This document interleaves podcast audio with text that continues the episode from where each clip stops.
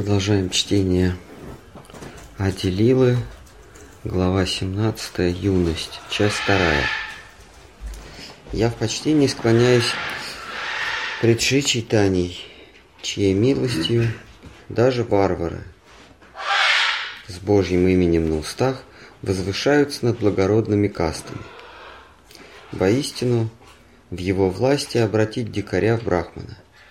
Слава, слава Шичитани, слава Нитянанде, слава Адвайта, Адвайте Чандре, слава всем преданным Золотого Гаура.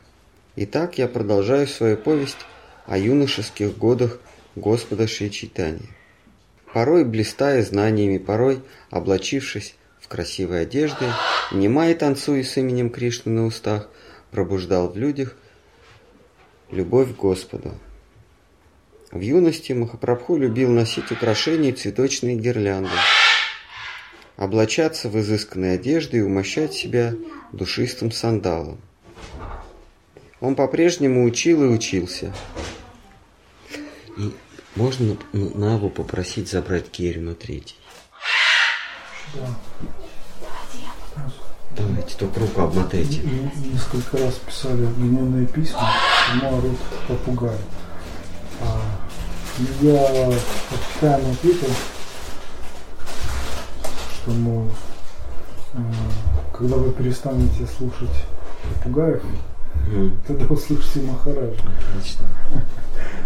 В общем так. Люди просто думают, что чтение, читание Чаритамрита – это публичная оферта. То есть они, э, то есть мы как, мы как выставка, как магазин, мы предлагаем некий продукт. Это чтение, читание Чаритамриты. И они под, получают, они получают этот продукт, э, рассчитывают на то, что э, будет, качественный. будет качественный продукт. Но это не публичная оферта.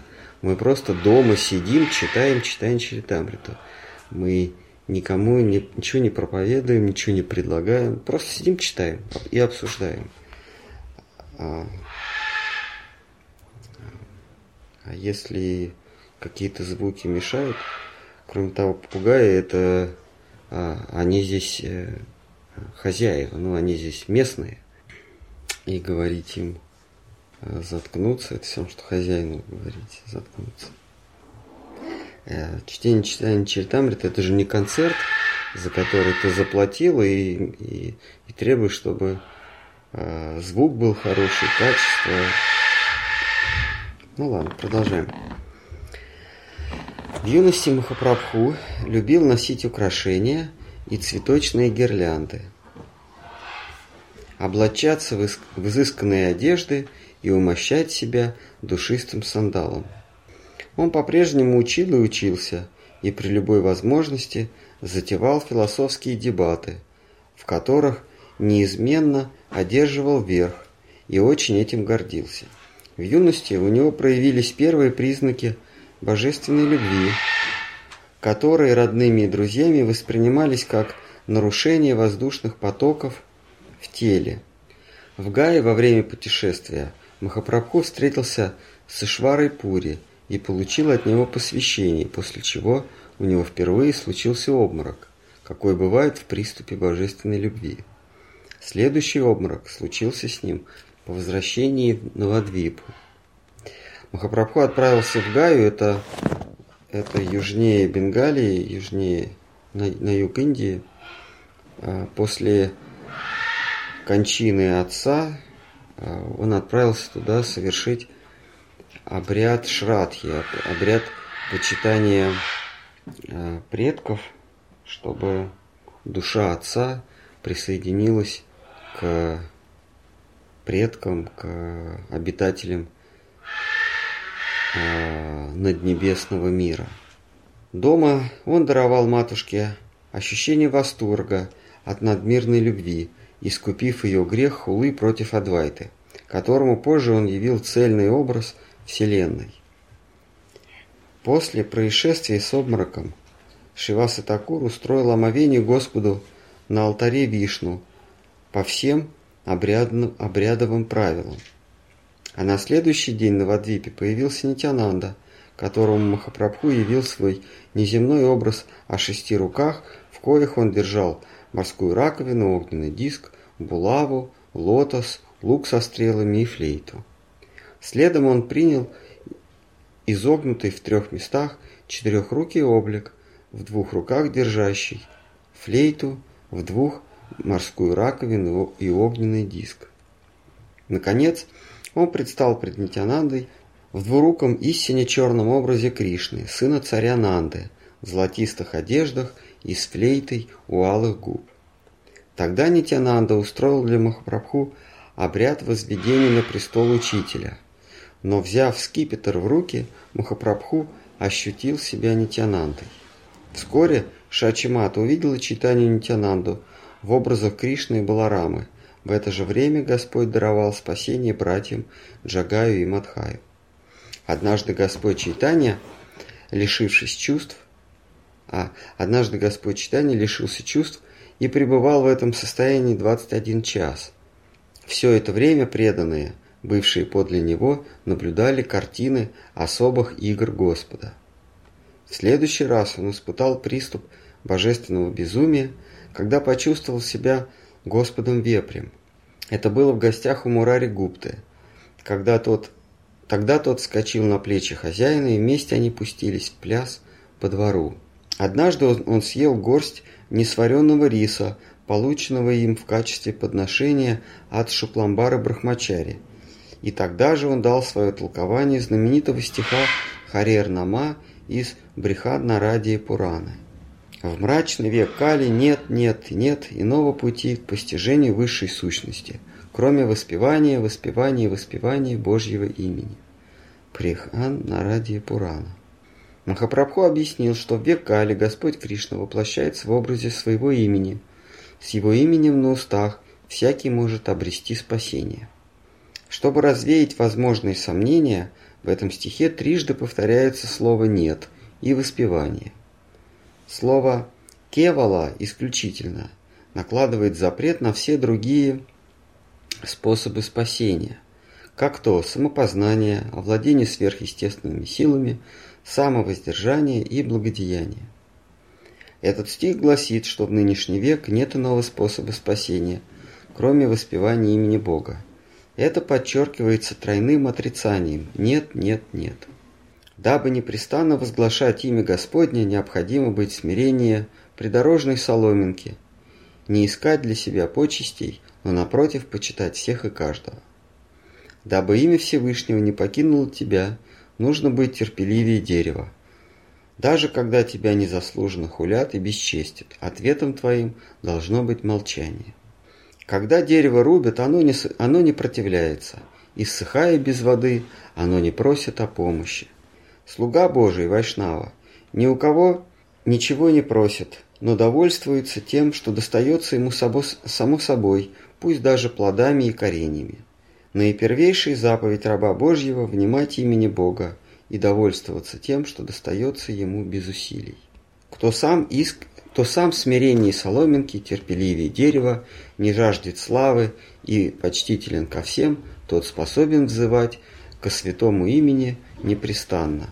Воздев к небу руки, Господь призывал нас, нанижите этот стих на нить святого имени и носите его на шее чтобы никогда не забывать. Таков завет Господа Чайтании.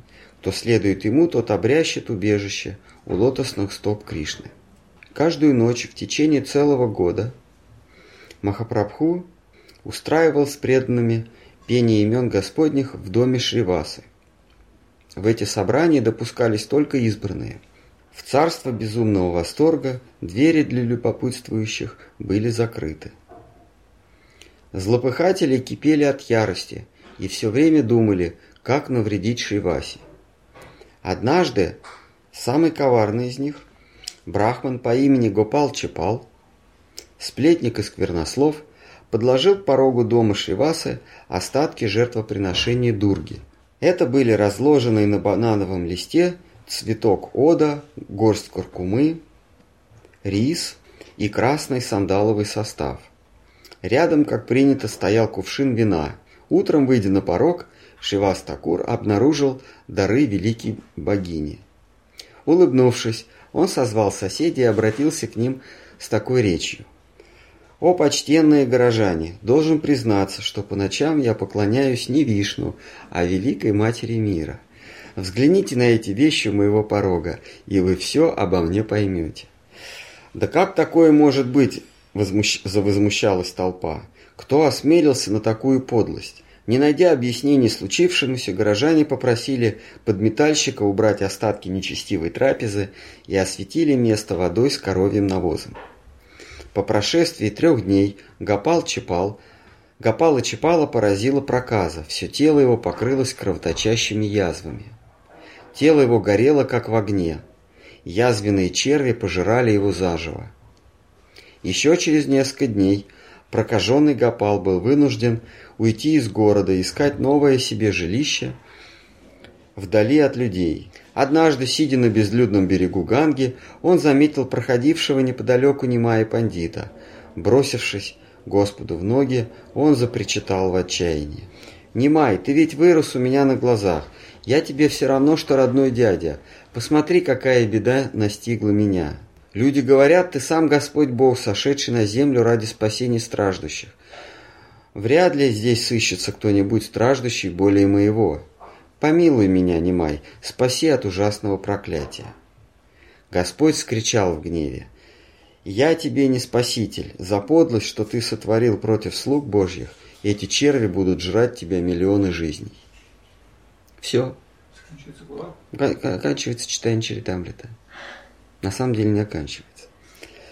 Только за то, что ты выставил Шива Свачари только за то, что ты выставил Шива Свачари поклонником Дурги, тебе сотни жизней придется гореть в аду. А цель моя в нынешней сошествии сначала истребить нечестивцев, а потом только проповедовать любовные служения.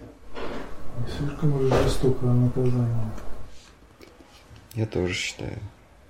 А потом только проповедовать любовные служения. То есть он говорит о том, что только он будет проповедовать любовные служения.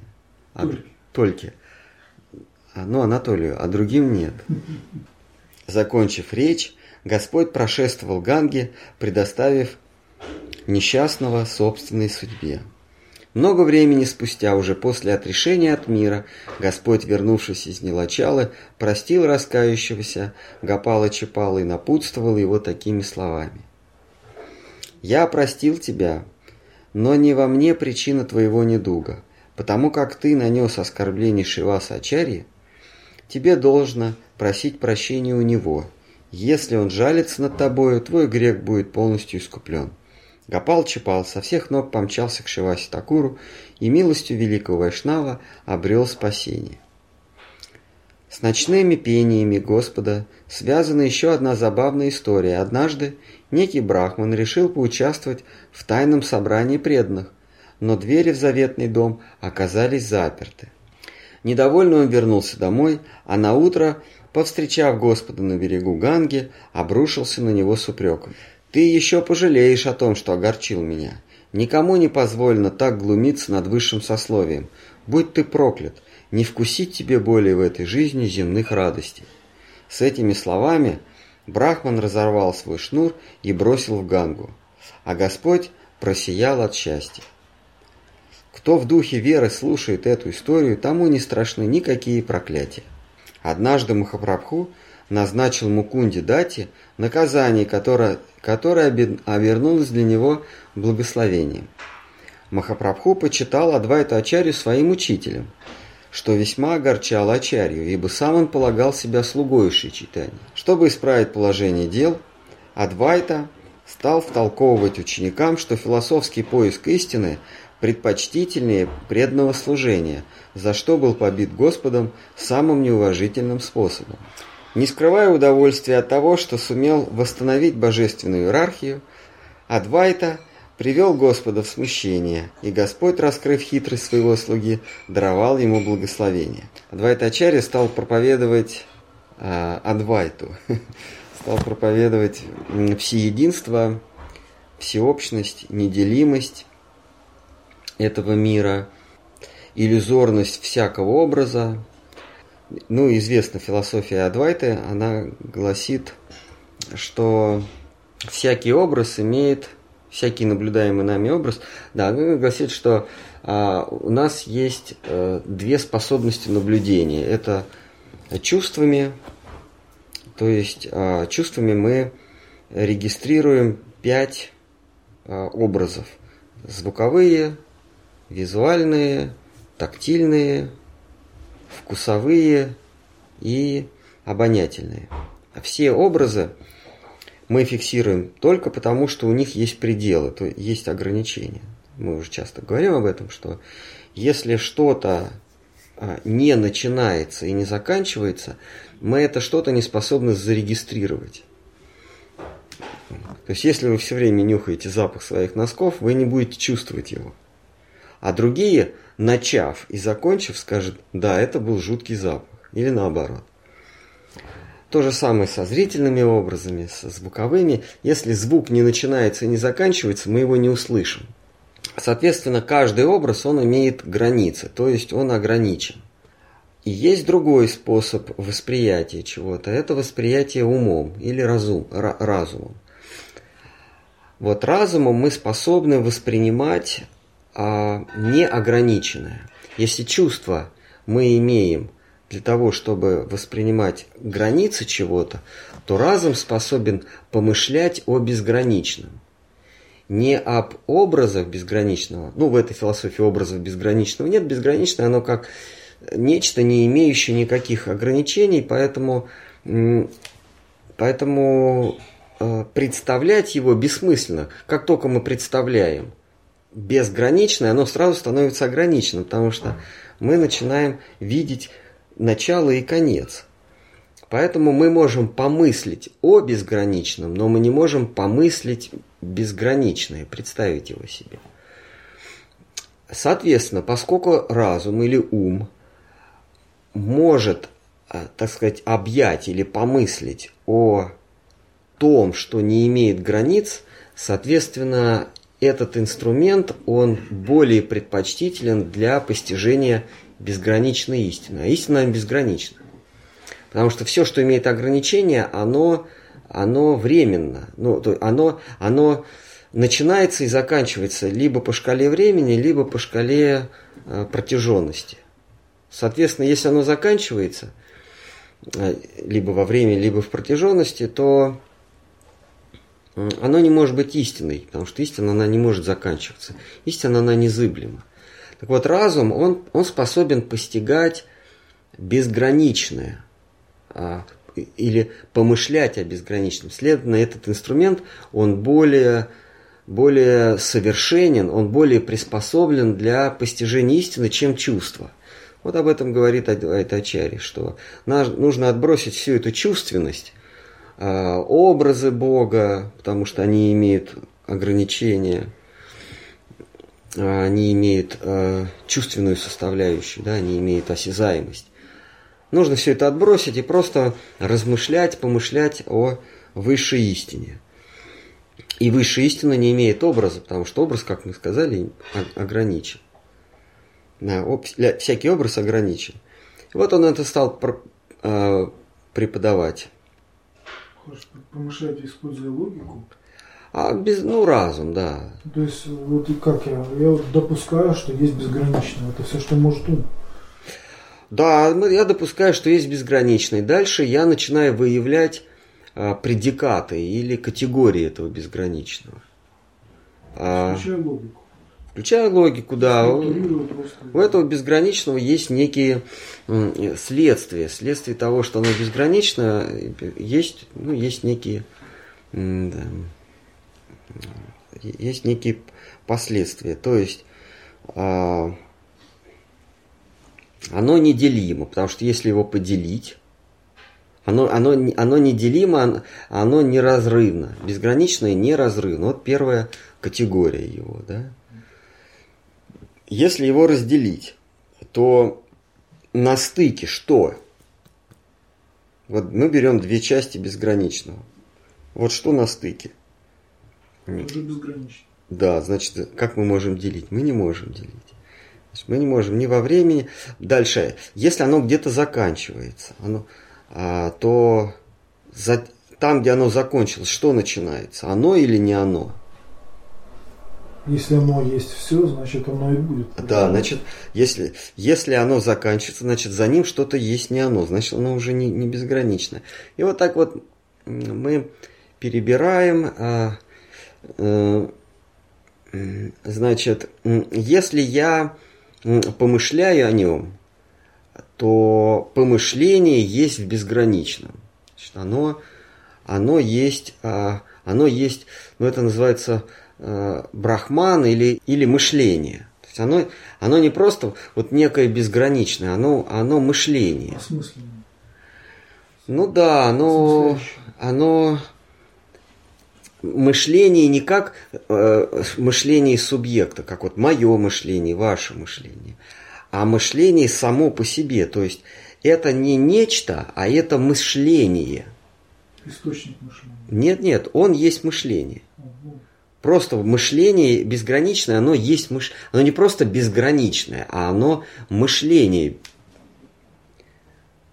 Вот. И так далее. Но, но это все такие философские тонкости. Которые нам ничего в итоге не дают.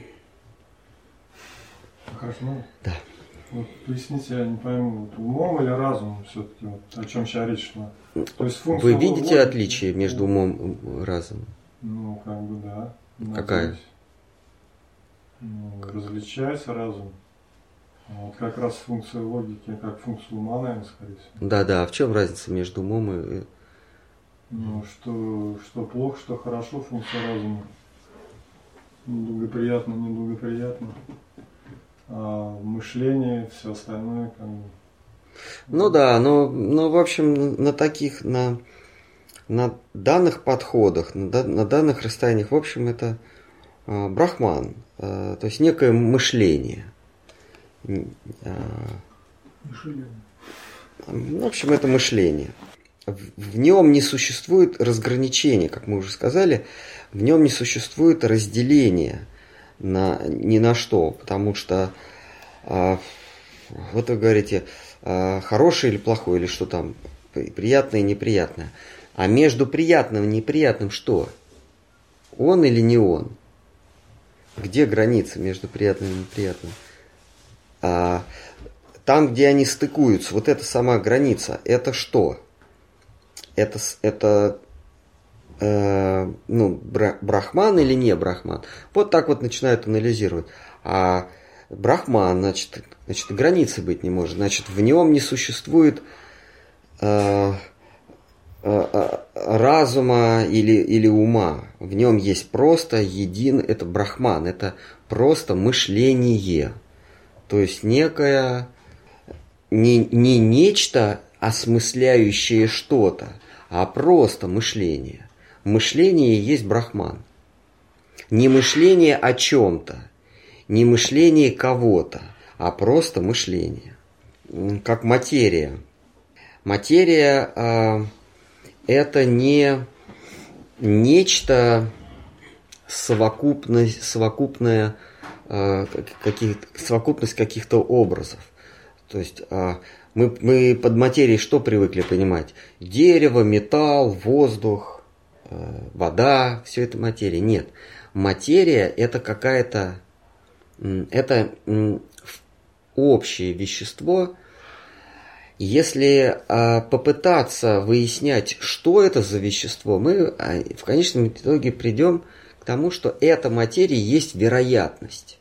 Представьте себе а, таблицу Менделеева. Сколько там, 100 с чем-то элементов. Там есть алюминий, есть э, чугуний, что там есть, а, кислород, водород, золото, серебро и так далее. Она состоит, таблица Менделеева состоит из некоторых элементов. И каждый элемент, в зависимости от плотности, как-то как нами ощущается. А вот давайте еще, например, есть какие-то вот совсем там 110 111 элементы таблицы Менделеева, они, эти элементы, они такие тяжелые, что они, они распадаются очень быстро. Они существуют э, даже не секунду, а доли, доли, доли, доли секунды. Но они существуют. Если, например, гелий существует на протяжении всего сотворенного, то есть это самый простой элемент, то какой-нибудь там, э, я уж не знаю, какой-то там рутений, какой-нибудь дальний-дальний 100 какой-то под номером, да, он существует долю секунды. А вот теперь возьмем, представим себе нулевую, э, э, нулевой элемент, не первый, как, э, как гелий, да, а нулевой элемент таблицы Менделеева – и назовем его э, вероятностей. Вот если на этом остановимся. А, до того, как появляются а, в нашем, в данном нам в ощущениях элементы а, или стихии материального бытия, но в ведах их, их перечисляется пять, да, вот современный мир их там сто с чем-то, да, а китайцы четыре. Вот. А, вот до того, как появляются тяжелые, легкие, летучие элементы, э, жидкие и так далее, существует один базовый элемент. Он называется вероятность. Вот материя это просто вероятность. Это невероятность чего-то. Это невероятность существования какого-то конкретного события или какого-то конкретного э, вещества. А это просто вероятность. Точка. Материи вероятность а брахман – мышление.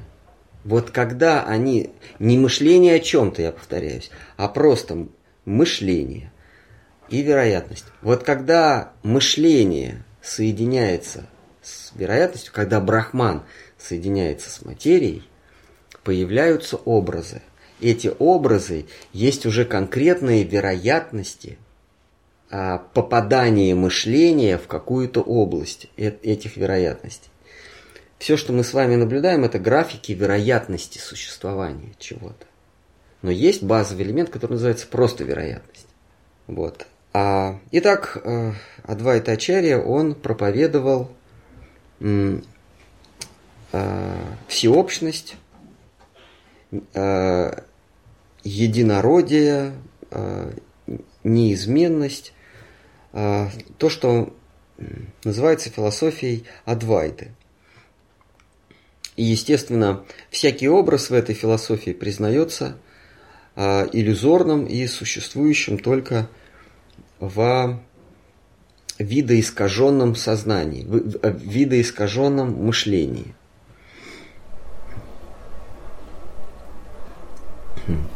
Брахман это только мышление или там еще просто... другие категории есть? Нет, нет, там... просто мышление. Угу. То есть Брахман равно мышлению. Да, брахман это мышление. Просто этот термин очень революционный, если вот переводить как мышление мышление, то... Обычно мы привыкли, что сияние. Это все категории. А, есть, есть брахман, а у него есть несколько категорий, то есть не, несколько неотъемлемых от него атрибутов. Неделимость, э, э, сияние. Почему сияние? Почему говорят сияние? Потому что сияние это некая субстанция, да, или некая категория, которая а, заполняет собой все. Когда мы говорим мышление, мы с вами и не помышляем о том, что мышление заполняет все. Но начиная анализировать вот этот брахман, мы приходим к выводу, что у него есть свойство заполняемости, э, свойство заполняя, заполняемости всего. То есть он, он, а, он все и идея всего. Как-то так вот, если сказать. Если мы возьмем а, какой-то предмет – и он начнет двигаться, то чем больше его скорость, тем за определенный промежуток времени он заполнит собой большее пространство. Да? То есть черепаха за один час, она заполняет своим движением, ну, какой-то там метр, допустим, один, да, а пуля за один час, и, допустим, она пролетит один час, она заполняет там сотню километров, допустим, да. То есть, чем выше скорость, тем больше заполняемость собою э, пространства. Так вот, если скорость становится безграничная, Брахман, э, мы, мы пришли к пониманию, да, что Брахман это совокупность всего, то есть безграничный. Почему безграничный? Ну давайте мысленно установим границу. За этой границей он или не он? Он. Тогда какие могут быть границы? Значит, у него нет границ. Так вот, он движется, допустим, да, он движется. А, а, а, почему, а, это еще одна категория движения, да, почему, так кстати, из категории движения выходит и понятие долг или понятие этики. А для чего? Э, хорошо, все эти рассуждения и так далее, а ко мне какое имеет отношение? А такое, что есть движение, а в случае с моей волей это уже не просто движение, а это уже называется воля плюс движение. Как, как мы назовем? Действие. Есть просто движение, а есть движение от моей воли, а это уже мое действие. Как только включается категория действия, как следствие движения, а движение, сейчас мы вернемся, как следствие безграничности, или как следствие перемены. Действие поступок можно сказать? Эм, что хотите, можно говорить. Так вот, а как только появляется действие, сразу появляется правильное и неправильное действие. А, почему? Потому что действие всегда имеет а, точку начала и точку окончания. Вот, кстати, в, философии Майвади они всегда говорят действий как имеющие конечную точку.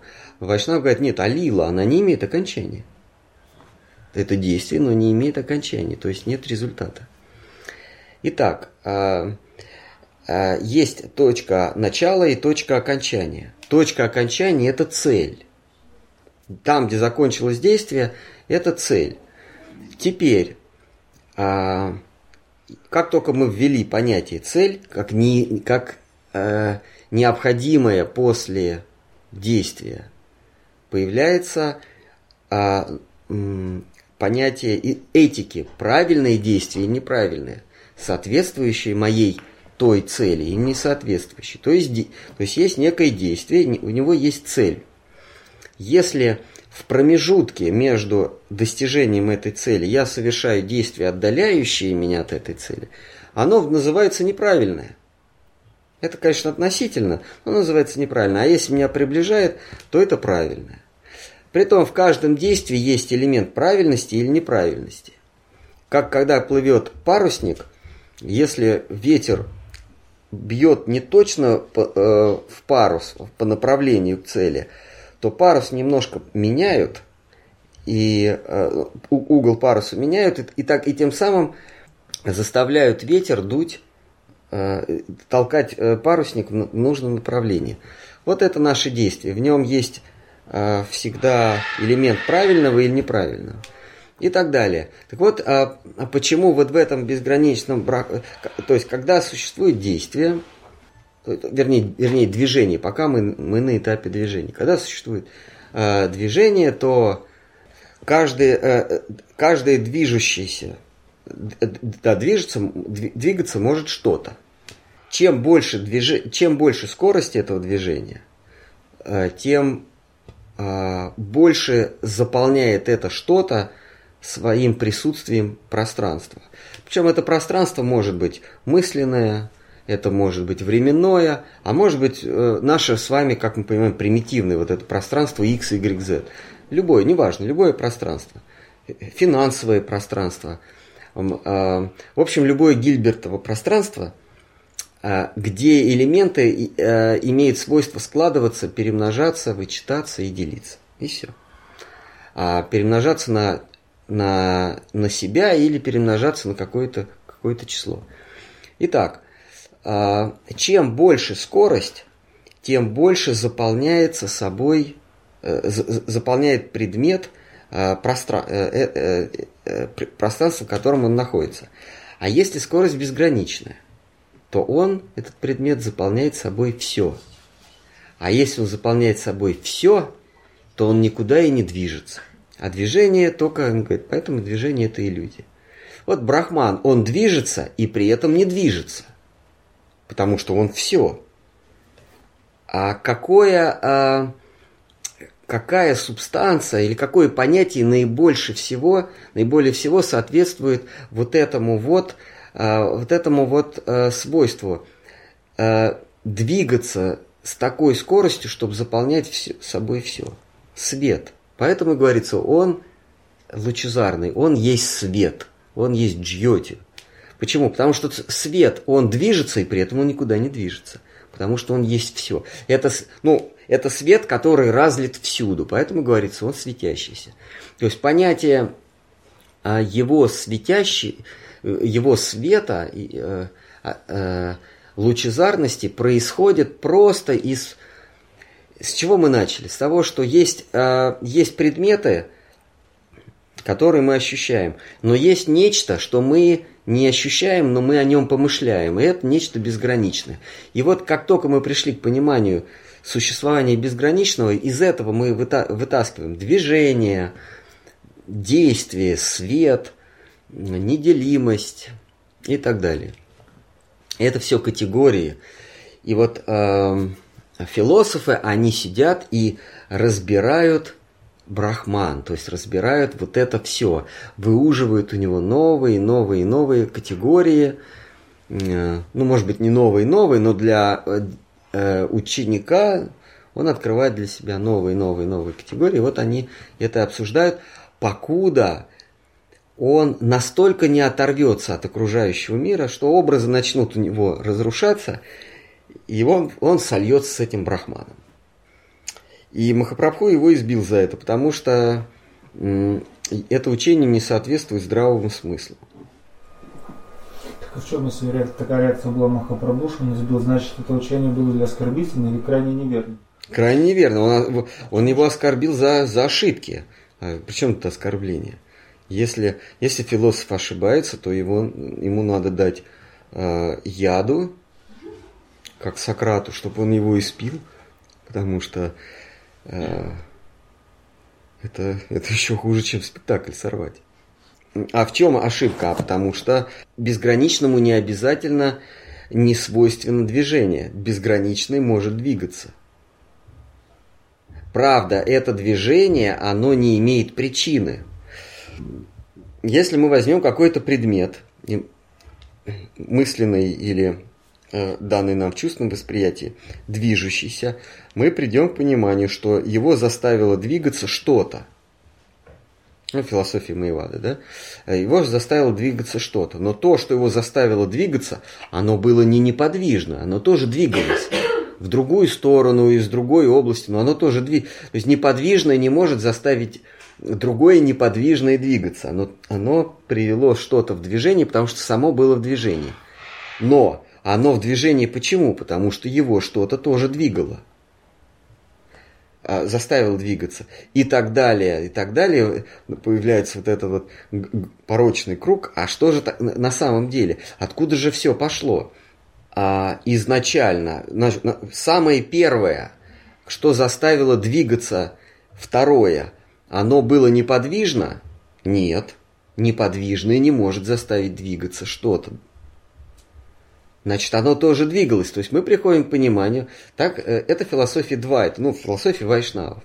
Значит, э, самое первое, что заставило двигаться другое, второе движущееся, оно тоже двигалось. Но у него нету причины, э, но его никто не заставил двигаться. Можно возразить, а может быть его кто-то заставил двигаться? Ох, окей, хорошо. Тогда вот то, которое заставило вот это первое двигаться, то есть минус первое, оно, оно э, двигалось само по себе. И вот это движение само по себе, а не, не потому что, э, не, по, не по вынужденности от другой причины, называется лила. Лила – это движение, не вызванное ничем, а происходящее само по себе. То есть, э, о чем говорил Махапрабху? А мы с вами наблюдаем иллюзорно или не, или не иллюзорно изменения. Пусть те изменения, которые я наблюдаю, они иллюзорны, да, я согласен с тем, что их вообще нет. Но я-то меняюсь. Например, я находился в иллюзии, и теперь я осознал вездесущность Брахмана. произошло изменение. А что такое изменение? Это есть движение. А, то есть существует такая вещь, как изменение, э, читай движение. Я пришел в движение, пусть это философского рода движение, то есть движение моего сознания. Я пришел в движение, но не потому, что я вечно самодвижущийся, самодвигатель, а потому что э, какая-то причина э, вывела меня, э, привела меня в состояние движения. А у нее есть своя причина, а у нее еще своя. И, то есть первая причина, она, она, она движущаяся. Адвайта Ачарья, нарушая законы логики, говорит, что первая причина неподвижна, брахман. Правда, некоторые Майвади говорят, что и движения никакого нет, но это ложь, это тоже ложь, потому что движение есть. А, они, они говорят, что нет движения, и этим самым они совершают движение. То есть движение существует. И вот Махапрабху говорит, если движение существует, а отрицать это нельзя, то первый самодвигатель тоже существует. А ты это отрицаешь или, или утаиваешь. За это ты получишь полбу. И Махапрабху его избил ногами. Он его за волосы сволок э, с Вьесасаны и стал бить ногами. И э, Сита, э, жена, э, вступилась за, за несчастного старика, а старик визжал и кричал «не вмешивайся» не лезь, куда... Женщина, не лезь, куда тебя не просит. И он, и он доволен того, что его Махапрабху пинал. Пинал за что? За э, нарушение логической цепочки. За это вообще изби- убить мало. Как-то говорили, что он нарочно это вот все устраивал. Так это не я говорил, это Кришнадас. Ой, да, Кришнас Кавирадж Прабхупад говорит. А, значит, чтобы исправить положение дел, Адвайта стал втолковывать ученикам, что философский поиск истины, философский поиск истины – это то, что вот сейчас мы с вами вкратце обсудили. Из а, понимания а, нечто мы приходим к пониманию всеобщности, так, через философскую цепочку. Ну и дальше уже разбираем категории этого, этой всеобщности. Чтобы исправить положение дел, Адвайта стал втолковывать ученикам, что философский поиск истины, истины предпочтительнее преданного служения, за что был побит Господом самым неуважительным способом. Не скрывая удовольствия от того, что сумел восстановить божественную иерархию, Адвайта привел Господа в смущение. Адвайта говорил, давай еще, давай. И Господь, раскрыв хитрость своего слуги, даровал ему благословение. Однажды Махапрабху услышал молитву Мурари Гупты во славу Рамачандры. Однажды Махапрабху, услышав молитву Мурари Гупты во славу Рамачандры, начертал у него на лбу Рамадаса. В другой день, после Киртана, Господь испил у Шидхары дома воды из его помятого котелка, чем осуществил давнюю мечту своего преданного. Шидхар это тот э, торговец э, банановых таре... Э, банановыми тарелками. Такой, знаете, в Индии едят на банановых листьях. Вот Шидхар, он, он, был, он был настолько беден, у него вообще ничего не было. Единственная вещь в доме, которой можно было пользоваться – это э, котелок алюминиевый такой, весь, весь в, в, в побоинах, но в нем вода еще держалась. Ну, мечта находится только да. А у него просто другого ничего не было, что можно было предложить. И то Махапрабху, и то Махапрабху умудрялся у этого нищего воровать его э, тарелки. То есть он ему заговаривал язык, и, и Шидхару, Шидхаре стоило отвернуться, он у него с, э, воровал вот эти, все, что было. Вредничал. Да. При том, что у Махапрабху куча, он, он был не из бедной семьи, потому что когда он родился, ему столько э, даров нада, надавали.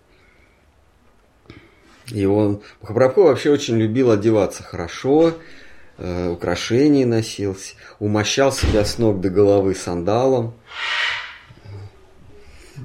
Вот. Вообще это, конечно, не, не есть признак отрешенности, ну и вообще божественности. Что это такое? При, пришел с небес и еще кичится перед э, живыми существами своим богатством. В другой день после Киртана Господь испил у Шидхары дома воды из его помятого котелка, чем осуществил давнюю, давнюю мечту своего преданного. Вскоре он даровал благословение Харидасу Такуру и простил матушке ее непочтение преданному. Следует сказать, что не все ученики Ши Чайтани разделяли его толкование древних текстов, и особенно обожествление им имени Божьего. Когда один из учеников заявил, что прославление имени – это всего лишь хвалебное слово о другом слове, Махапрабху запретил остальным ученикам даже смотреть в его сторону. У него были такие ученики, которые еще и возражали. Но это же школа была. Это же не духовная школа была. Он открыл э, собственную толу, академию. Все равно нрав такой, перечить учителю. Ну, э, ну это, это на самом деле э, традиции в школах, философских школах, э, когда учитель устраивает диалоги. Это Сарасвати Такур, он э, просил учеников устраивать философские диспуты и э, принуждал их спорить с ним. И у греков тоже схоласты, то есть это скул, схоласты, слово школа, они, они тоже обучались э, в диалогах, в спорах. Ну, и брахманы тоже. И брахманы. Я, э, когда ходил на Кайлас, нам в качестве экскурсии предложили посетить один буддийский монастырь возле Лхасы. И мы как раз попали на Э, практику, утреннюю практику философскую э, э, послушников. Там, значит, весь двор заполнен парами или, или кружками э, спорящих, и такой стоит общий гул. И они все друг с другом спорят. Это их практика. Они в течение часа до завтрака спорят, спорят, спорят. Угу. Ну, такая практика в вайшнавских ашрамах мантру повторяют, а они друг с другом спорят. Ну, такая вот у них практика, философские диспуты. И настоятели, его помощники, ассистенты, они ходят э, между парочками, прислушиваются, смотрят, кто... Если не о чем спорить, если все понятно. Ну вот не знаю, я думаю, я просто они на своем языке, я думаю, они просто задают какую-то тему парам или кружкам. И те должны ее развивать спорить друг с другом. То есть дается некий тезис, и вот, пожалуйста, ты должен доказать, а ты должен его оспорить. И вот э, есть инструменты доказательства и, и инструмент э, оспорения. И вот ты в рамках своих э, инструментов, это логика, да, ты должен доказать или оспорить. А потом он меняет тезис, а теперь ты давай доказывай. Это нормальная практика в школах. А в итоге что он получает? Просто становится таким гуру, который может на любой спор ответить. Вот я не знаю. в любом споре. Конечный, конечный их тезис – это что все споры бессмысленны, все едино, и каждое изреченное слово – это ложь. А, и ты должен это доказать словом. Ну, у них там столько опорий, то есть столько парадоксов, что э, Сарасвати Такуру, он говорил, что в споре с Маевади, ну или с буддистами, что одно и то же, э, башмак годится. Берешь все едино, да, вот тебе башмаком полбу. Все же едино. Один, один брахман э, благословил другого брахмана. Как, что ты возмущаешься? Вот, если он один удар выдержит, то, значит, надо сделать... Железо. Да, набоечку сделать хорошую на каблук и, и дать со всей силы. Так, чтобы череп треснул. Ну, все едино. Итак, э, следует сказать, что не все ученики, а, ну, читали, разделяли его толкование древних текстов и особенно обожествление им Божьего имени, когда один из учеников заявил, что прославление имени это всего лишь хвалебное слово о другом слове, то есть ты хвалишь, ты хвалишь э, слово, ты словом хвалишь слово, не Бога, а слово. Махапрабху запретил остальным ученикам даже смотреть в сторону того – Дабы смыть себя скверно услышанной хулы, Махапрабху с учениками омылись в Ганге, не снимая одежды. Там же он поведал им о превосходстве преданного служения над другими способами сближения с Богом. Познание, благодеяние, овладение силами природы, верность заветам. Этим не угодишь Кришне, сказал Махапрабху. Единственное, что, заставля... Э, единственное, что доставляет ему удовольствие – это безоглядная любовь. Шимат Бхагаватам, цитата. «Обрести меня возможно лишь беззаветной преданностью мне. Меня не пленить тайными силами, рассудком, верностью заветам, ученостью, воздержанием и отрешенностью». Бхагаватам 11, 14, 20. Это диалог Кришны и Удхавы. «Вот ты, Мурари, угоден Кришне», обратился Господь к одному из своих преданных в ответ на что Мурари прочитал стих из Бхагавата. Цитата. «Если задуматься, кто я таков? Жалкий грешник, называющийся Брахманом по недоразумению. А кто Кришна? Бог всемогущий, и он обладатель шести достоинств, заключил меня в объятия, как своего брата. Он предложил мне свой престол, пред которым склоняются просветле... пресветлые боги. Он сам омыл мне запыленные ноги, а супруга его овева, овеяла меня опахалами. Супруга его Лакшми. Бхагаватам 10.81, 16. Это про... Это когда суд, Брахман Судама по возвращению домой отчитывается жене, где он был в командировке. Она устала прозябать в нищете и говорит, слушай, у тебя же друг есть, а, занимает первое положение в государстве. Но это как если бы вы вспомнили, что вместе учились с каким-нибудь э, э, богатырем русским. И, и жена говорит, давай, ты же знаешь его лично, иди, попроси у него должность. Охранник. Однажды, однажды после бурного киртана, устроенного Махапрабху, преданные сели передохнуть. Тогда Господь бросил в землю косточку, косточку манго, которая тут же проросла в дерево. Не успели преданные опомниться от изумления, как оно покрылось спелыми плодами. Мы это место с вами посещаем. Э, в четвертый день? Нет, в третий. Помню, такая брыкучая корова там была. Но... Дерева уже нету там? Нету, конечно. Дерева нету, да. Оно высохло и э, сразу после ухода Махапрабху. Его жизни каждый год оно плодоносило. Ой, да, нет, все время плодоносило. Но плоды его могли собирать только преданные. Почему? Другие не видели, что? Не знаю, ну так нам рассказывали. Э, э, нам рассказывал Киртха Махарадж. Это... Просто не было. А? Других там просто не было. А, ну да. Все плоды были желто-красными, без косточек и кожуры, и одного хватало, чтобы насытить человека. Попробовав чудный плод манго, Господь накормил ими всех присутствующих. Не присутствующих, а товарищей. Я иногда спутники перевожу как товарищи. Вы не имеете в виду, что это те самые товарищи. Это, это нормальные товарищи. Без кожуры и косточек все плоды были такие сочные, сладкие и сытные, что никто не в силах был съесть по второму. Каждый день в течение года диковинное дерево приносило новый урожай на радость Вайшнавам и Господу. То была одна из забав сына Шачи, о которой знали только его преданные.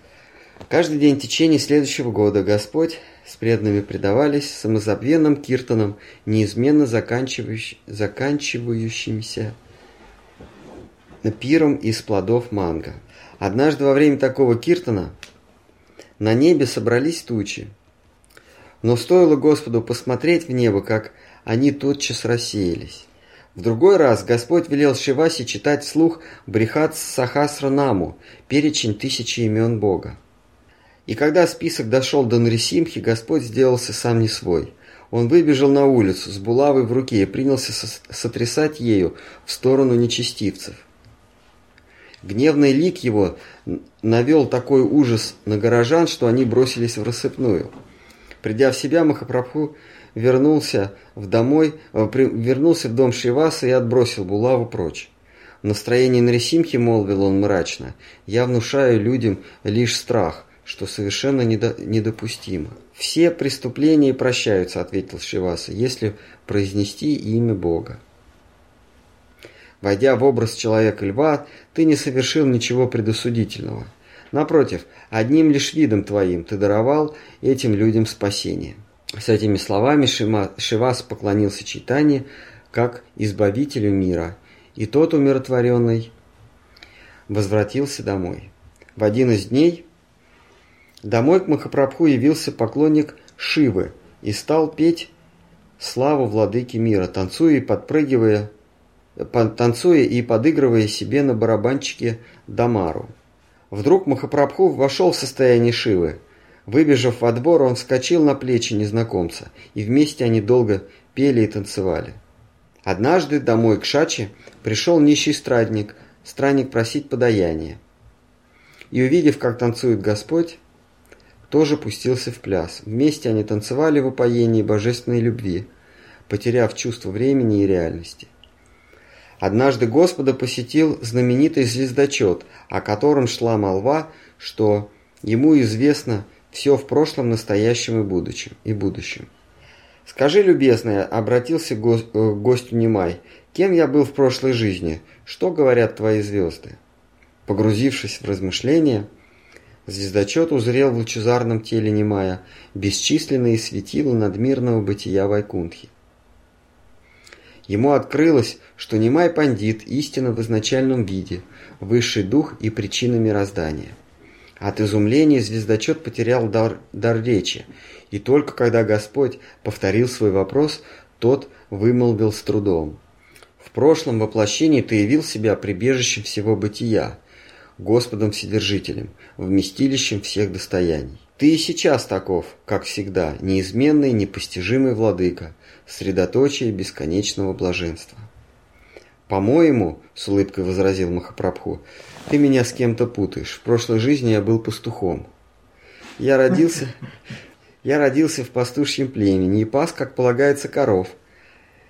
И за то, что был верен сословному долгу, в нынешней жизни я родился брахманом. То, что я рассказал тебе, — ответил звездочет, — мне только что явилось в откровении. Я узрел твою сущность, что повергло меня в оцепенение. Я увидел образ высшей сущности. Так, еще раз. То, что я рассказал о тебе, ответил звездочет, мне только что явилось воочию. Я узрел твою сущность, что повергло меня в оцепенение. Я увидел образ высшей сущности. И это был твой образ. А если сейчас я вижу тебя человеком, то лишь из-за изъянов моего зрительного восприятия. Кем бы ты ни был, я склоняюсь пред тобой – в великом смирении. После этих слов Господь в знак благодарности наградил гостя сокровищем божественной любви. Однажды, сидя у входа в храм Вишну, Махапрабху стал просить преданных напоить его медом. Нитянанда тотчас принес ему кувшин воды из Ганги. Испив ее, Господь опьянел настолько, что пустился в пляс сам собой, а взору окружающих предстала картина игр Баладевы когда тот плугом придвинул к себе русло Емуны. Хмельной танец, снимая, напомнил Адвайте движение Господа Баларамы. Махапрабху сделался Нитянандой. Да, Нитянанда что сказал на это? Ну, взял, напоил брата.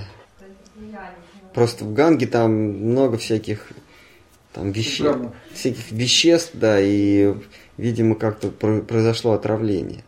Хмельной танец, снимая, напомнил Адвайте Ачарье движение Господа Нитянанды. э, Господа Баларамы. В аномалии Ачарьи привиделся золотой плуг в руках Чайтани, а преданные, не сговорившись, принялись танцевать вокруг Господа, как друзья-пастушки вокруг Баладевы. В самозабвенном восторге они плясали 12 часов кряду и разошлись только когда стемнело после вечернего омовения. Господь призвал жителей родного города, Господь призывал жителей родного города петь имя Божие, и они повиновались его призыву. В каждом доме на Ладвипы люди пели имена Всевышнего, коих у него есть великое множество. Хари, Кришна, Едава, Гопала, Гавинда, Рама, Шимат, Хусудана.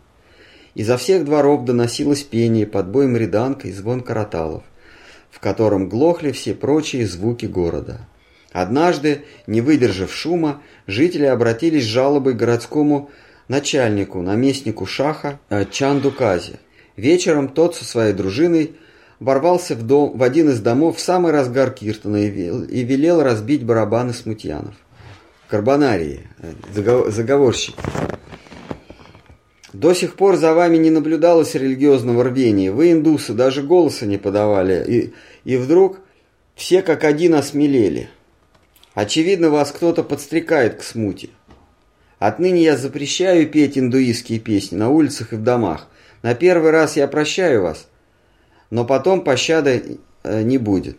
А, так, э, не бойтесь, дорогие мои, пойте имя Кришны, ни о чем не тревожьтесь, сказал спокойно Махапрабху. Если кто-либо возьмется чинить препятствие Киртуну, он подпишет себе смертный приговор, и это я вам обещаю. Тут же город вновь огласился музыкой и пением, хотя преданные по-прежнему опасались начальственного наказания. Дабы унять людской страх, Махапрабху через несколько дней собрал толпу на главной площади и обратился к ней с такими речами – Украсьте улицы арками, светильниками и гирляндами. Вечером мы пойдем по городу с песнями и танцами. Возьмите с собой факелы, барабаны и караталы. Посмотрим, как шахский наместник остановит шествие Кришны. Когда толпа вечером собралась у его дома, Господь велел всем разделиться на три группы, и они двинулись к дому Чандакази передней группе танцевал Харидас, в средней – счастливый Адвайта. Замыкала шествие группа, в которой танцевал сам Господь Гаура Сундара с Нитянандой. Танцевали сам Господь Гаура Сундара с Нитянандой. События того вечера подробно описаны в читании Мангали Вриндавана Даса. Все. Ну, тут есть немножко продолжение, но поскольку все и так знают. С именем Кришны на устах под бой барабанов люди прошли весь город и остановились у дома Кази. Мы к этому дому тоже приходим в, в первый день, э, когда э, идем по Маипуру. Это недалеко от э, дома Шиваса и э, Маипурского Джаганатхи, храма Джаганатхи. Там сейчас дома никакого нет, а забором огороженный, огороженный участок, и там мавзолей этого кози. Такой маленький, маленький мавзолейчик. И преданные заходят и кланяются кози, э, мусульманскому набобу, наместнику. Итак, с именем Кришны на устах, под бой барабанов люди прошли весь город и остановились у дома Кази – Толпа гудела и негодовала, грозясь излить свой гнев на любого, кто осмелится выступить против нее. Напуганный шумом, шахский наместник заперся в доме на все засовы и затаился. Когда Махапрабху со своей группой прибыл к дому Кази, кто-то из первых рядов уже проник во двор и принялся крушить постройки и цветники. Махапрабху велел останов... людям остановиться. А? Махапрабху велел людям остановиться, а сам сел на крыльцо дома и попросил почтенных граждан позвать хозяина. Когда Кази наконец показался в дверях, вид у него был мрачнее тучи. А Махапрабху, сложив почтительно ладони, приветствовал его и усадил рядом с собою. «Уважаемый, я пришел к тебе как гость, а ты прячешься за дверями. Так поступать негоже. Ты пришел не один, возразил Кази, а с, а с разгневанной толпой. Поэтому я решил подождать, когда вы успокоитесь, а потом выйти. Аргумент. Теперь, когда твои люди угомонились, я почту за честь принять у себя такого важного гостя, как ты. Мы с твоим дедом не Ламбары Чакраварти, родом из одной деревни. Я и ты, мы друг другу почти родственники. Ведь не Ламбара Чакраварти, твой дед по матери, не так ли? А мы с ним земляки, можно сказать, ты мне родной племянник. Между родными случаются недомолвки. Твои друзья чем-то прогневали меня, я чем-то прогневал тебя. Мы же родня, давай решим дело по-родственному. Так как разговор остал, остался бы обменом любезностями, если бы Махапрабху не, не прервал собеседника. Хорошо, дядя, я пришел к тебе не просто так, а задать несколько вопросов. Слушай, дорогой Немай, ответил Кази, спрашивай, что хочешь. Коль скоро ты заговорил о родственных связях, скажи, ты ведь пьешь коровье молоко, стало быть, корова твоя мать, а бык твой отец, поскольку трудится в поле, что у тебя, чтобы у тебя были злаки в пищу. Как можешь ты убивать собственных отца с матерью и поедать их? Ведь это грех.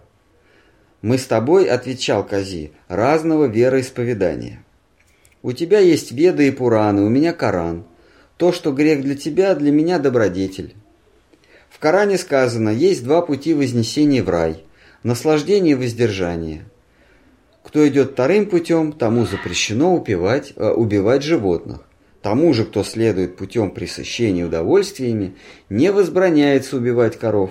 На то есть специальное указание в Коране. Раз моя священная книга дозволяет есть коров, значит в этом нет греха. Кстати, ваши веды тоже разрешают убиение коров. Я сам читал, что древние мудрецы приносили коров в жертву богам.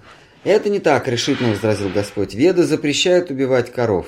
Ни один индус ни при каких обстоятельствах не лишит корову жизни. В Ведах и Пуранах говорится, что только тот, кто способен оживить, имеет право умертвить. Мудрецы в глубокой э, древности действительно приносили коров в жертву, но только дряхлых и немощных, а потом с помощью гимнов и заклинаний возвращали им жизнь и молодость. Умершление больных коров с целью возвращения им молодости и здоровья не грех, но благодеяние. Все. Следующий, следующий мы продолжим. В Коране там больше обсуждать нечего или там... Ну там, там целый до конца, до конца главы они будут обсуждать. Так что продолжим в следующий раз. Тут, это большая глава здесь. 335 э, стихов, мы половину прочли. А, это последняя глава о Делилы, потом начинается Матхи. Там упоминалось, что Мальшачи, Господь просил, простил Мальшачи за оскорбление Вайшнава. Там, я так понял, имеется в виду, что она плохо думала о Двадцачаре, который, по научению которого Вишмабара принял саньясу, да? Вишварупа, вернее. Угу. Вот. Э, вопрос, а почему Вишварупа он не сыграл в Лили Махапрабху никакой такой роли? Хотя на него имел влияние Дватачари, который знал, что будет придет Господь, будет миссия и так далее. То есть как-то он так незаметно. Ну, вот считается, что Вишварупа ушел, и э, он же вернулся в облике Нитянанды. Там в одном месте есть Нитай называется старшим, родным старшим братом. Как? Там это может быть это как это. Аллегория? Ну, как говорят, там, ну, теперь ты будешь моим братом, там, ну, надо братаются, так сказать. Как, как в индийских фильмах? Может быть, ну... Тем более, а... там же есть упоминание в читании читания, что Махапрабху сказали, что Вишварупа где-то оставил тело там, Он оставил тело, когда Махапрабху путешествовал по Южной Индии, а, формальный повод, то есть он уже в Пуре поселился, а потом он какое-то время совсем непродолжительное прожил, а потом ушел в паломничество по Южной Индии и попросил никому, э, никого за ним не, не идти. И когда его спрашивали, почему ты уходишь, и спрашивали там, на юге, с какой целью ты путешествуешь.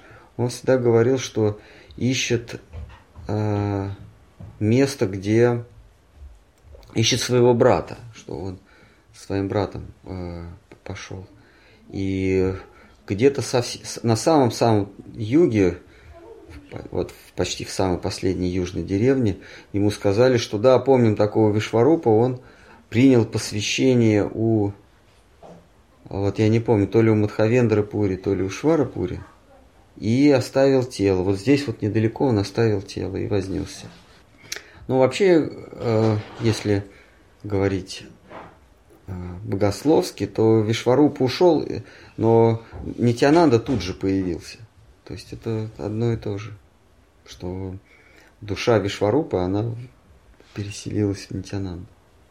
Говорят, Вишварупа куда-то неизвестно ушел, и Нитянанда неизвестно откуда появился. Ну, как-то так, да. Вот можно, можно, конечно, э, исторически искать правду, а можно принять толкование старших вайшнавов. Они говорят, что это одно и то же, одна и та же личность. А, кроме того, матушка Шачи его приняла тут же как родного сына. Она его считала своим сыном. Он даже э, в мгновение безумия, безумия пытался пить у нее молоко. Точно безумие. Ну да. Ну вообще, когда он вернулся из Гаи, у него, так сказать, кукушка улетела. В обмороке падал. А, э, стал э, заговариваться. Что-то там произошло. Какой-то личностный надрыв, видимо, произошел. Какой-то психологический э, надрыв, и его, и его психика не выдержала у него. И вот он стал проявлять признаки безумия, сумасшествия. Ну, он с ума сошел, можно сказать. А, а потом... Какая-то лила, да? Ну, какая лила? А потом все хуже и хуже. То есть эти симптомы усиливались и, и учащались. Потом это уже психо, психосоматику это передалось. У него суставы стали вылезать когда он в минуты безумия, бреда, у него суставы выходили из отделялись, так что можно было ладонь просунуть, то есть у него члены вот, вот ноги, руки болтались. Его выворачивало чуть ли не наизнанку. А, а люди, которые рядом были, они были в шоке? Ну да, это их смущало немножко.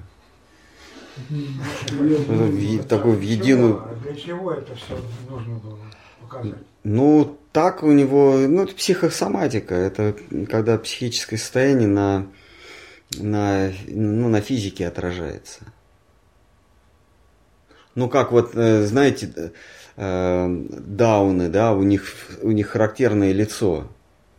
Такие узкие свинячьи глазки, подбородок вылезает ну, лицо, вот как они называются? Вот мы смотрели кино э, «Кафе де Флор». Как, как они называют? Дауны, да? Это симптом Дауна. Да, там Дауна А? Там были э, синдромы Дауна, то есть психологическое состояние отражается на, на внешнем облике человека. И, а у него было э, такое психическое расстройство, что у него ну, руки, ноги вылезали из суставов иногда он превращался в такую вот в, в, в как в, в подушку плоти, прям бесформенную. Так это же страшно. Страшно. Что-то больше на Халка похоже. А кто это? Халк. А такой мужик, он когда злится, зеленый становится. Это Шрек? Ну, похоже, да. Ну, такой сразу мышцы. Ну, это, это, из, кино? Из комиксов, да. А, из комиксов. Ну вот у него это все отражалось, его безумие. Оно усиливалось, никто не мог ничего с этим поделать. Насколько сильное должно быть у него переживание. Чтобы... Несколько попыток самоубийства у него было, ну и, и потом он все-таки покончил с собой. Как он покончил? Ну неизвестно, но да, он, он покончил жизнь. Свел счеты с жизнью, но э, тело не нашли. Ну, как-то, как-то. Тело не нашли. Может быть. Поговаривают, что он э, утопился и его унесло в океан. тут еще какие-то разные теории, но версии, но исторически не нашли его тело. Довольно, ну, не в не старом возрасте, 48 лет ему было. Есть какие-то, может, вопросы исторического характера? Да, почему, почему вы все время пытаетесь э, тривиальные какие-то вот выставить? Утопился. Ну Что хорошо. случилось? по- Она утонула. Ну, по- ну, ну, я был против.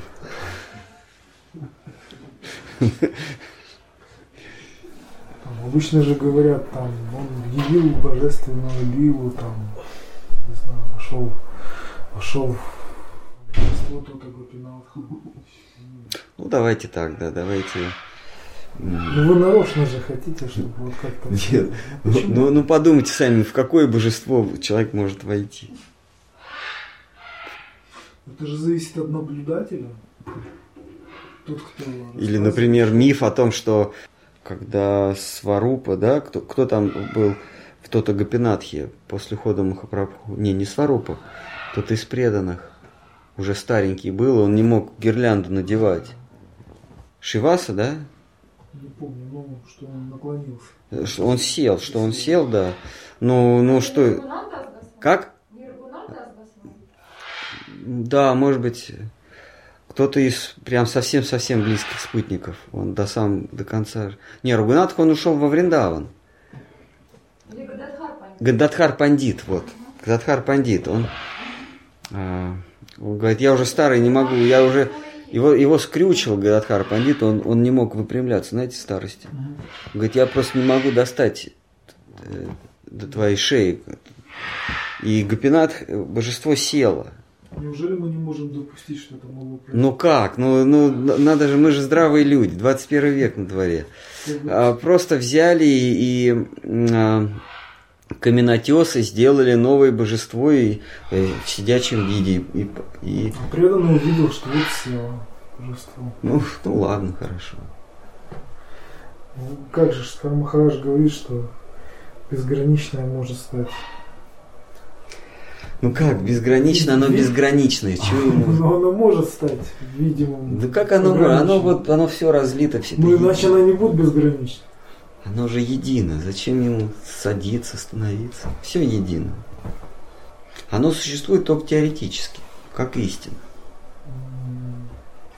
Поэтому самое логическое объяснение, самое логичное объяснение, э, Муртивала сделал новые Мурти. Сидячие. Это Как теоретически существует. А я даже подозреваю, что Гададхар сам попросил это сделать. Ради него, да? Ну а как? Можно же было кого-то вот слугу попросить, чтобы кто. Нет, ну ради, чтобы, чтобы сделали новое изваяние. Нет, зачем ради одного преданного, который не может повесить гирлянду, делать новые изваяния? А эта история, когда э, за Мадхавендрой шел э, этот э, э, Гопал, Божество Гопала. да, и он все время слышал э, ш- э, звук шагов. Ну, за этим Брахманом, хорошо. За Брахманом шел Сакша Гопал. Но это тот же самый Сакша Гопал, между прочим. Ну что-то невозможно, что ли? Ну, не, ну мы же можем все это объяснить. Зачем выдумывать какие-то? Вот идет человек, значит, по- по- под- в, в- в религиозном экстазе. Конечно, он слышит какие-то шаги за собой. А потом взял, обернулся, и никого нет, потому что ему вот этот, кто шел за ним, якобы, сказал, как только ты обернешься, меня не будет. Так его и не было, мне- ему все привиделось, прислышал. Ну почему? Может ему и не привиделось, просто другие не могут это понять. Всего есть разумное объяснение, не нужно каких-то сверхъестественных историй выдумывать. Есть какие-нибудь серьезные вопросы? Есть у меня дополнение одно. Если, если получится мне его развернуть. Э, Несколько лекций назад вы поднимали такой вопрос э, об откровениях. Стоит ли их говорить или нельзя говорить. Тут полемика целая была такая очень интересная. Я как-то вот гигелевскую фразу такую выцепил. Я потом пытался ее найти, но у Гегеля сложно что-то вообще разобрать, так чтобы еще запомнить это все. Суть в том, что э, он э, рассказывает об истории, это вот времена дохристианские, вот греческие философы и период раннего христианства. В общем, там группы э, философов, которые собирались, существовало как бы два таких разновидности. Одни, они прям вот неприемлемо относились тем, кто говорил о каким-то мистическим опытом, что он получил что-то там откровение, еще что-нибудь. Если ему пришел кто-то и сказал, что вот мне там явился там такой-то Бог, и он мне то-то, то-то сказал. Он сказал, все понятно с тобой, все, вопрос закрыт. Значит, это к тебе к вот той группе. А в другой группе это позволялось. Как бы, такая практика, что вот мне там Бог сказал, еще что-то. А, и, и вот эм, традиция такая интересная, что с одной стороны получается, что если я говорю, что у меня был мистический опыт, то человек другой, он э, не получает вариантов э, оспорить. Либо ему сказать, да, я предаюсь тебе, либо если он скажет, нет, у тебя не было мистического опыта, а, значит, а на каком основании ты можешь утверждать, может у тебя был мистический опыт, и ты точно знаешь. То есть получается такая как вот конфликт, э, допустим, есть садхана, а есть рага. И э, вот эти философы, которые логикой все берут, это как вот они садхаки больше, да? А вот эти уже, которые опыт мистический, это уже как рага. Но их проявлять, их можно в это верить, можно не верить, это уже пытаюсь как-то совместить. Но в то же время постоянно мы встречаем, вот даже сегодня было, что этот звездочет сказал, что мне явилось откровение, что вот ты такой-то. И постоянно этот порог, что можно, что допустимо сказать, что недопустимо сказать, что в, какой, в каком обстоятельстве это можно сказать. Не знаю, даже, даже, даже не знаю, существует ли такой вопрос. Mm. То есть, э, есть ли какой-то порог между этим? Вайшнавам не рекомендуется э, садхакам, вайшнавам не рекомендуется э, акцентировать внимание на э, видениях, а тем более на видениях, э, о которых говорят другие. Я это понимаю, да. Я понимаю также, что если кто-то сказал о Кришне что-то, то это, скорее всего, даже вот, ну, бывают такие, что там мне приснился то, это, то, да, кому-то явился Кришна, Кришна явился к нему. Вот когда, и если он, он мне это рассказывает, надо ему сказать, что вот когда Кришна ко мне явится, тогда мы с тобой сможем на эту тему говорить. А так он явился к тебе, у тебя с ним отдельные отношения любовные – Ко мне он еще не явился, поэтому я ступенью гораздо ниже э, нахожусь, чем ты, поэтому зачем ты мне своих откровений говоришь?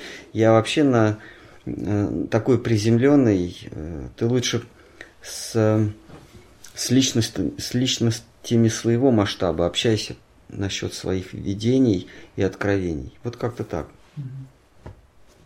Ну, как бы я начал с того, что... У тебя с Кришной свои отношения, я в них не хочу влезать.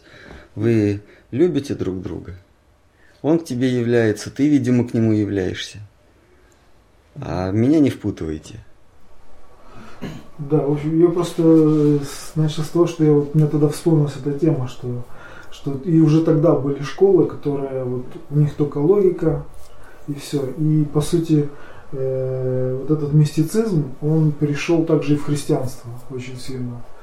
И вот, там, что Господь явился, и это прям целое, э, даже вот сам культ христианский уже, когда он сформировался, что их не один из главных аргументов, что, допустим, у вас у греческих э, философов у вас Бог мертвый, потому что вы только на логике его можете определить, что он существует. А вот у нас Бог живой. Потому что мы вот можем его мощи увидеть или еще что-то, и он воскрес, и он существовал, конкретный персонаж. То есть это они как приняли, что это более высокая форма. Ну да. Константин, э, когда перенес столицу Римской империи из Рима, он э, э ему так надоели философы греческие, что он запретил философию в принципе. Она была под уголовным запретом. Заниматься философией было запрещено. То есть только, только вера, а, но потом возникла все равно необходимость в каком-то теоретизировании, и стали появляться богословские книги. Ну, появилось э, христианское богословие, то есть христианская философия. Для веры база какая-то. Ну да, все равно ты не можешь просто на, на только на, да, на эмоциях, на, на чувствах. Поэтому, но философия как, как э, наука постижения истины была запрещена. А, но, но э, надо сказать, что и философия, когда еще философия была сильна, когда, и когда еще появился а, христианский культ, он еще не был строго оформлен, это первый, первый может быть, второй века нашей эры. А фил, э, Филон? Нет, э, э философы, там, где в тех городах Греции, где правили философы, христианство было тоже запрещено. То есть Константин он как бы в ответ запретил философию.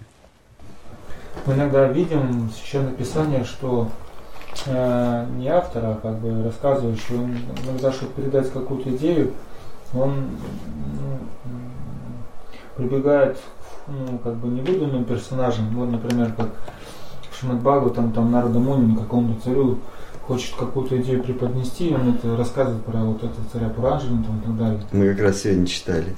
Вот. То есть мы можем к некоторым произведениям и некоторым идеям в писаниях вот именно относиться так, что автор, он преподает нам это, то есть персонажи не выдуманы. Да. То есть, например, вот я читаю, там, например, вот Джават э, Харма, например, там все такое рассказывает про некоторых персонажей. То есть это обязательно что-то было так? Или Нет, Бхактивинод Такур, он сразу говорит, что это вымышленные персонажи. А, он, дальше, он на историчность не то что не претендует, а он сразу оговаривается, что этих событий в нашей с вами действительности не было. Но идеи, которые они несут, они реальны или нет. Нужно же понимать, что существует вещь, а у этой вещи есть идея. Вот идея, она неуничтожима. Какую бы мы вещь ни взяли, спичку, например, помимо вот этого предмета есть идея. Идея какая у спички? Это вот зажигать огонь, да, чиркнуть и зажечь. А, это идея главная. Вот если нет идеи, то это не будет даже спичкой. Это будет вообще непонятно для чего приспособленная. То есть это будет форма какой-то другой идеи. Если вот мы возьмем спичку, ну ладно, вот этот предмет, да, и у нас не существует идеи э, чирканья и производства огня, тогда что это будет для нас? Будет какая-то палочка, из которой мы будем детские там, какие-то конструкции сооружать. Так вот, у каждой вещи есть идея. Вот вещь, а, да, э, эта идея, она неделимая, она вечна.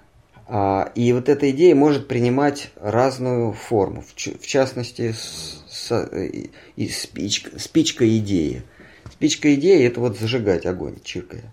Но спичка может быть шведская, здоровая, может быть маленькая, может быть бумажная, как там, в гостиницах, может быть деревянная, э, а, может быть там, пропитанная воском, не пропитанная. Ну, как формы этой идеи могут быть разные. А идея, она неизменна. А формы приходят и уходят, а идея существует всегда. Так вот, а когда, в частности, Бхактинат Хакур говорит о а, э, э, живописует персонажей Джайвадхармы, то они общаются идеями, они некие идеи излагают. Существовали эти люди или не существовали, уже не так важно.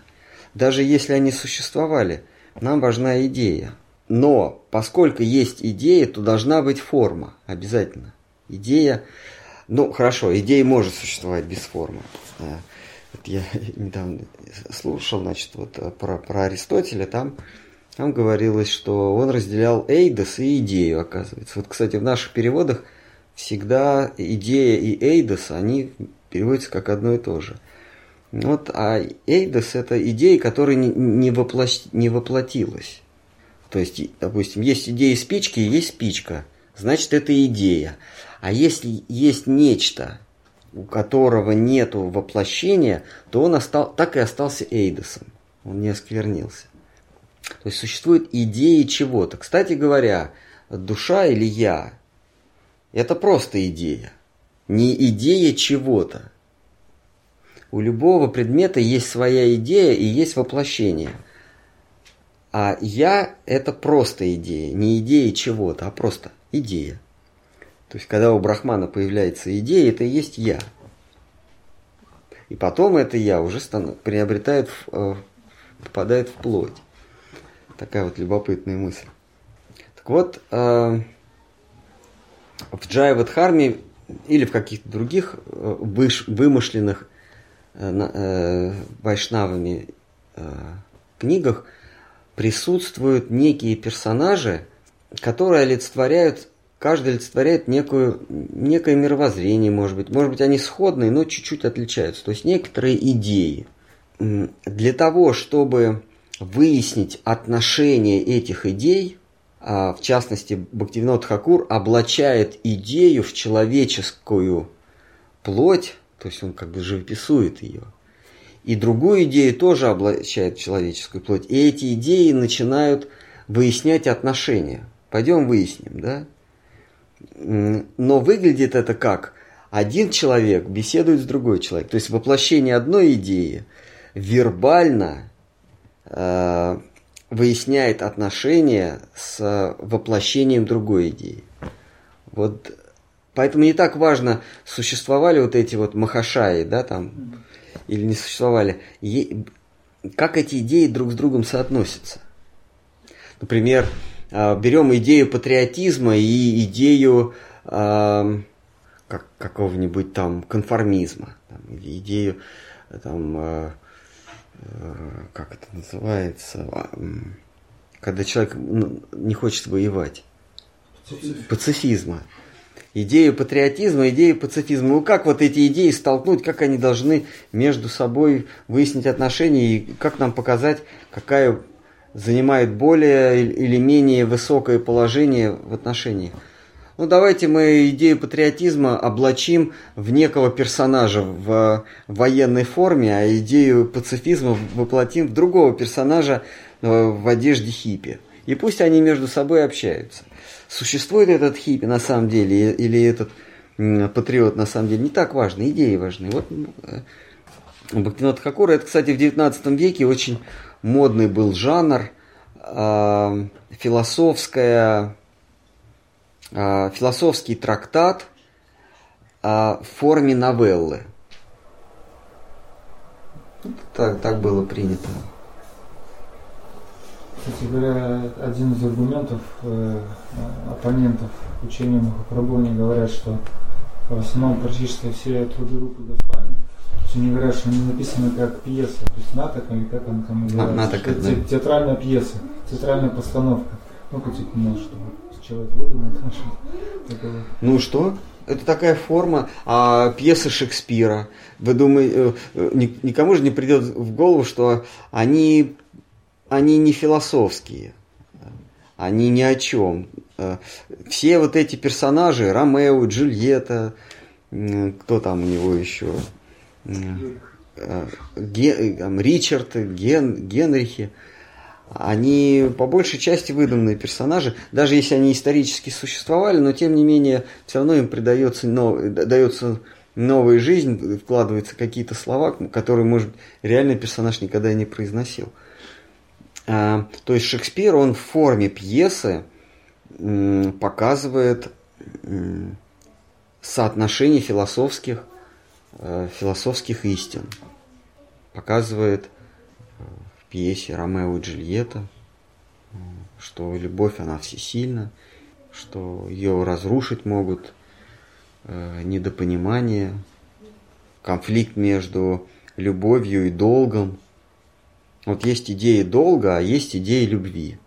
Вот как их столкнуть? Мы берем воплощение любви, это две, два нежно любящих сердца юных.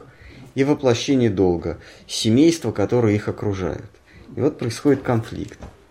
И получается, что нет повести печальней на свете, чем повесть о Ромео и Джульетте. И то, что Рупа Госвами э, свои, э, свои философские, по сути, э, вирши облачает в, в поэтические пьесы, стихотворные пьесы, в этом нет ничего нового. Ну, по крайней мере, для западного ума нет ничего нового. Мольер то же самое. Вот мы смотрели фильм Мольер, там он пытается облечь конфликт любви и долга. И он пытается сделать это на, на смертном, э, э, у смертного одра своей, своей возлюбленной. Он говорит, я должен написать эту пьесу, должен написать о том, что с нами произошло.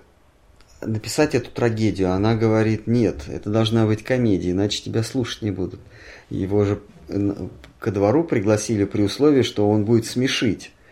Но сердце его разрывается от горя, потому что его возлюбленный умирает.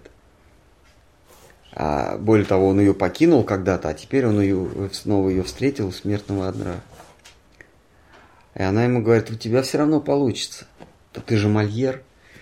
И он пишет эту пьесу. Для него это трагедия, потому что он это пережил, но он это облачил в комедию. И э, последняя, значит, э, последняя сцена этого фильма, где он сидит за сценой, и он плачет а, над словами актеров. Актеры играют эту, эту пьесу, он за сценой, за кулисами плачет, а весь зал хохочет, умирает со смеху. Это конфликт долга и, а, и любви. Из, собственно, извечный конфликт между Вайди Бхакти и Рага Бхакти. Чувством долга, дхармой и, и эмоциями. Что важнее? И этот конфликт не разрешен, потому что на каждом, на каждом э, в разных обстоятельствах, на каждом этапе нашего э, пути к истине э, правильный выбор тот или другой. Нет универсального ответа. Когда-то нужно придерживаться дхармы, нужно следовать за... Нашли? Пример пастушек как-то. Да, пример пастушек. Пример Мольера. Которые, которые убегают, что им, с детьми остаться, и с мужьями или Кришна. Да. Пример Арджуны. Да. Арджуна вдруг осознает, а, для него, для него мир был черно-белый. Были, было, была дхарма и адхарма, то есть а, добро и зло. Нужно всегда выступать на стороне добра. Добро – это справедливость, то есть это, поступ, это поступок со, сообразно своему долгу. А зло – это несправедливость, отступление от своего долга. И у Арджуна происходит, э, происходит э, трагедия личностная. Он понимает, что оказывается долг, он многополярен – что долг не один у человека. Он выясняет, что есть разные долги. По отношению... Для него это вообще открытие. По отношению к одному у меня один долг, по отношению к другому у меня другой долг. И все бы ничего, но получается так, что эти виды долга приходят в, в противоречие друг с другом. Вот когда ты поступаешь так, что ты одновременно одним своим поступком исполняешь долг и перед отцом, перед матерью, перед начальниками, подчиненными, Богом, людьми, царем, э, женой э, и, всеми там, друзьями, да, отлично, да, ты одним своим поступком или одним своим образом поведения ты исполняешь свой долг, ты, ты примерный, примерный гражданин, примерный человек. А тут выясняется, что ты совершаешь поступок, и он противоречит долгу по отношению к тому и удовлетворяет долг по отношению к другому. И, и как быть? И... Какой долг важнее? А? Какой долг важнее? Какой долг важнее, да. Э, э, и, собственно, все, вся литература, если, если анализировать, вся литература человечества построена на конфликте долга. На конфликте долга по отношению к кому? Э, правильнее выполнить свой долг. И Кришна Арджуне говорит, «А, ты должен исполнить долг по отношению к предкам, по отношению к своему роду. Потому что если ты сейчас дашь волю своим врагам, то, собственно, весь э, э, ты, ты нарушишь обеты перед своими предками, ты нарушишь традицию. Потому что к власти придут те, кто, э, те, кто ведут себя несправедливо. Если они придут к власти, то все их правление будет э, ознаменовано э, эгидой несправедливости, и, соответственно, ты, ты нарушишь, э, э ты, ты приведешь к, к разрушению устоев общества. Поэтому ты должен выполнять свой долг. И Арджуна более-менее успокаивается. Потом Кришна ему говорит, а на самом деле существует еще долг перед, не то что перед раз, разными ячейками общества, перед предками, потомками, перед ныне живущими, а еще есть долг перед Богом. И э, чаще всего, Кришна говорит, долг перед Богом, он сообразуется с долгом перед предками и потомками, ну, перед обществом. Что, почему? Потому что Бог устроил... В четвертой главе Кришна говорит, я устроил, э, я сотворил устройство человеческого общества. В этом обществе главный принцип – это благодарение за, за блага. Ты благодаришь богов, благода... э, боги благодарят тебя, ты благодаришь э, земных правителей, они тебя благодарят, родителей, отца, детей и так далее. Принцип благодарения – это есть каркас, на котором Вселенная э, держится. Поэтому, выполняя свой э, долг, свой человеческий долг, ты выполняешь долг перед Богом. То есть Кришна вводит понятие долг еще и перед Богом. Но сразу оговаривается, что выполняя долг перед людьми, ты еще и перед э, Богом выполняешь, потому что людские законы созданы, говорит, Богом. А дальше в развитии беседы происходит совсем срыв шаблонов. Кришна говорит, на самом деле долг перед Богом порой противоречит долгу перед обществом.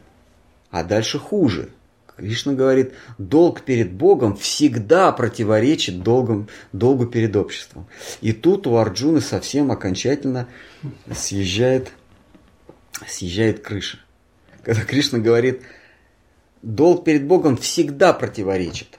Если ты угождаешь людям, угождаешь предкам, э, семье, э, царю, подчиненным, ты обязательно э, противоречишь Богу, ты всегда э, не, не угодишь Богу. И наоборот.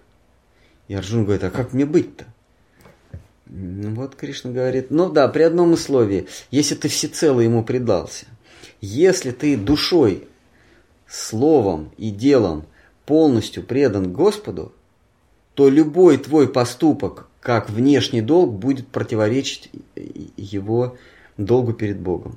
На этом история заканчивается. А? То, то есть в высшей, в высшей степени преданность Богу всегда противоречит долгу перед семьей, перед обществом. Просто вы, наверное, оговорились. А, наверное, оговорился. Что перед Богом будет противоречить. Ну. Да, есть, нет, если ты служишь людям, то ты обязательно э, не служишь Богу в высшей своей стадии. То есть э, Кришна подводит Арджуну к тому, что э, существует не просто долг, а он э, многополярен. Есть разные виды долга. И тебе надо выяснить, какой более важный. Он ему объясняет, что более важный это, это тот долг, э, исполняя который ты удовлетворяешь максимальное количество э, населяющих этот мир э, субъектов. Бо, э, если ты служишь небожителем, то ты э, служишь еще и людям. То есть, если ты брахман, то ты, служа, взнося э, дары богам, ты еще и э, позволяешь людям наслаждаться. Дождь проливает на землю, злаки растут, э, значит, океаны приносят сокровища и так далее. Да?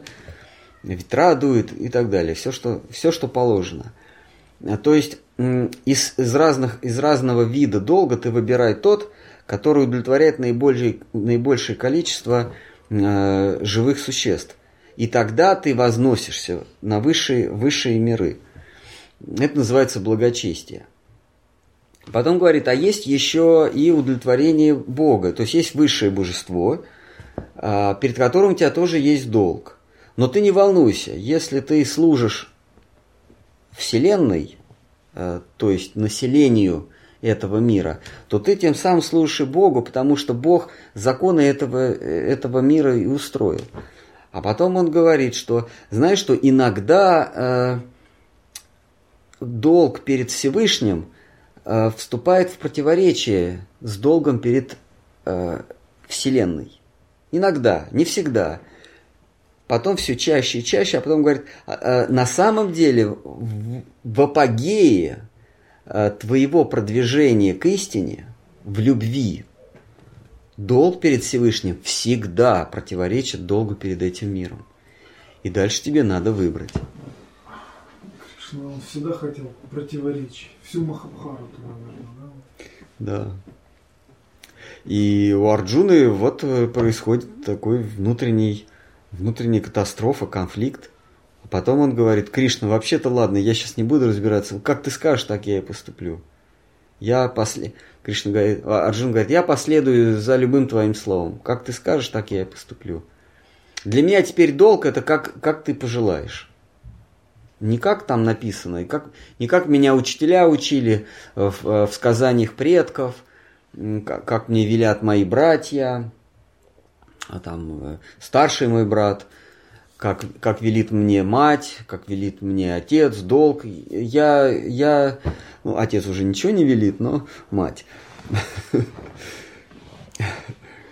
Даже если от отца стало завещание, вот ты скажешь нарушить, я нарушу. Вот. Кришна говорит, ну хорошо, тогда, тогда, значит, сейчас вот надо побиться, э, только ты ничего не бойся, что с тобой не произойдет. А потом я тебя жду во Врадже. Такая вот эволюция сознания происходит у Арджуны. И у Арджуны вначале мы читаем, да, что у него э, члены дрожат, он весь спотел, э, у него голос дрожит, он, он заикается, заплетается.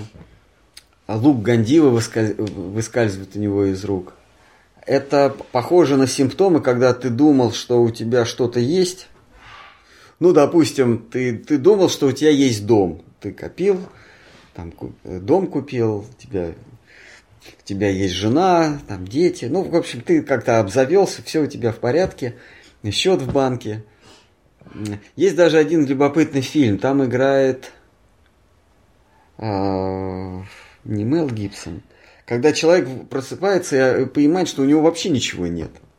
Карточки у него, значит, аннулированы, а, жена с каким-то там мужиком. А там все, это все подстроили. Она говорит, это ты кто такой? Он говорит, как кто такой? Мы же с тобой. Не, говорит, я не знаю. Она, Дорогой, тут пришел какой-то бродяга, разберись с ним, пожалуйста. Там такой швед, блондин Свенсон выходит, и, значит, ему сразу в репу. Карточки, да, дом мой, э, дом не его. А? Подмена. Подмена? Ну, ну, наверное. Они поспорили еще на доллар два богатых, помните, да? Ну, я вот в общих чертах, ну, в общем, фильм, и, и тот проявляет те же самые симптомы, что у Арджуна. У Арджуны все было в порядке. А, ну, в психологическом плане. То, что у него там деревню отобрали, там в карты он там что-то кого-то, кто-то кого-то проиграл, это все не так важно. У него были стойкие стойкое мировоззрение. Он понимал, что такое долг. У него была четкая система координат. Что такое добро, что такое зло. Что такое хорошо, что такое плохо. На этом зиждилось все его существование. И вдруг Кришна а, подмывает почву у него из-под ног. Оказывается, что то, что, э, что его система координат добра и зла, она относительна. И то, что он еще перед тем, как зашел на колесницу, считал добром, может быть и злом. И наоборот. И вот у него вот те же самые симптомы, у него руки дрожат, он лук потерял. Для Арджуна это вообще немыслимо. Если кто-то рассказал, что у Арджуна перед боем э, э, руки трясутся, как, как у синюшника, и, ру- и лук падает, никто бы не поверил. А здесь это реально происходит. Санджай об этом говорит, что у него голос дрожит и, ру- и лук упал. Э, И он покрылся холодным потом. От чего? От того, что система координат, э, система добра и зла р- разрушилась. Он привык ко всем, ко всем неурядицам жизненным. Их там пытались, помните, поджечь, выгоняли, в лесах они скитались. Но система добра и зла была не- незыблема. Мировоззрение о том, что такое хорошо, что такое плохо, была незыблемой. И никакие, э, никакие невзгоды им были нипочем. А тут просто от одного слова Кришны у него вся система координат рушится. Да, что вы хотите спросить?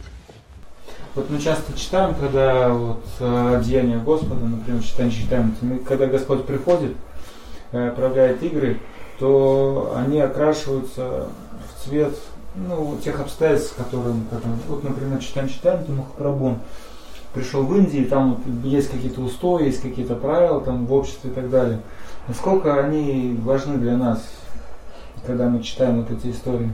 То есть, А, ну, если такой пример что для, значит для дал- понимания привести, например, читаем, читаем Чаритамриту, там мы видим, что Господь э, совершает иногда, ну, часто очень поступки, которые, ну, для того, чтобы не, как говорится, ну, не в угоду обществу, а как вот принято, например, там принимает саньясу, там ходит, делает омовение, там э, что-то там просад, кто принимает, кто не принимает, потом это считается там для саньяси, там, ну, как, какие-то правила отречения.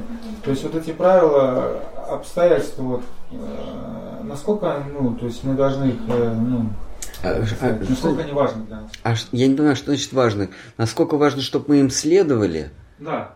Ну что, например, вот... Э, Следовали что- вы иметь в виду правилам э, средневекового индийского общества? Да нет, конечно, совершенно не важно. Мы тогда за- закрутимся, мы, мы от домашнего божества отходить не будем. Это надо будет дом перестраивать. Представьте себе, вы в квартире, а там у вас канализация вдоль, вдоль с- кухонной стены идет.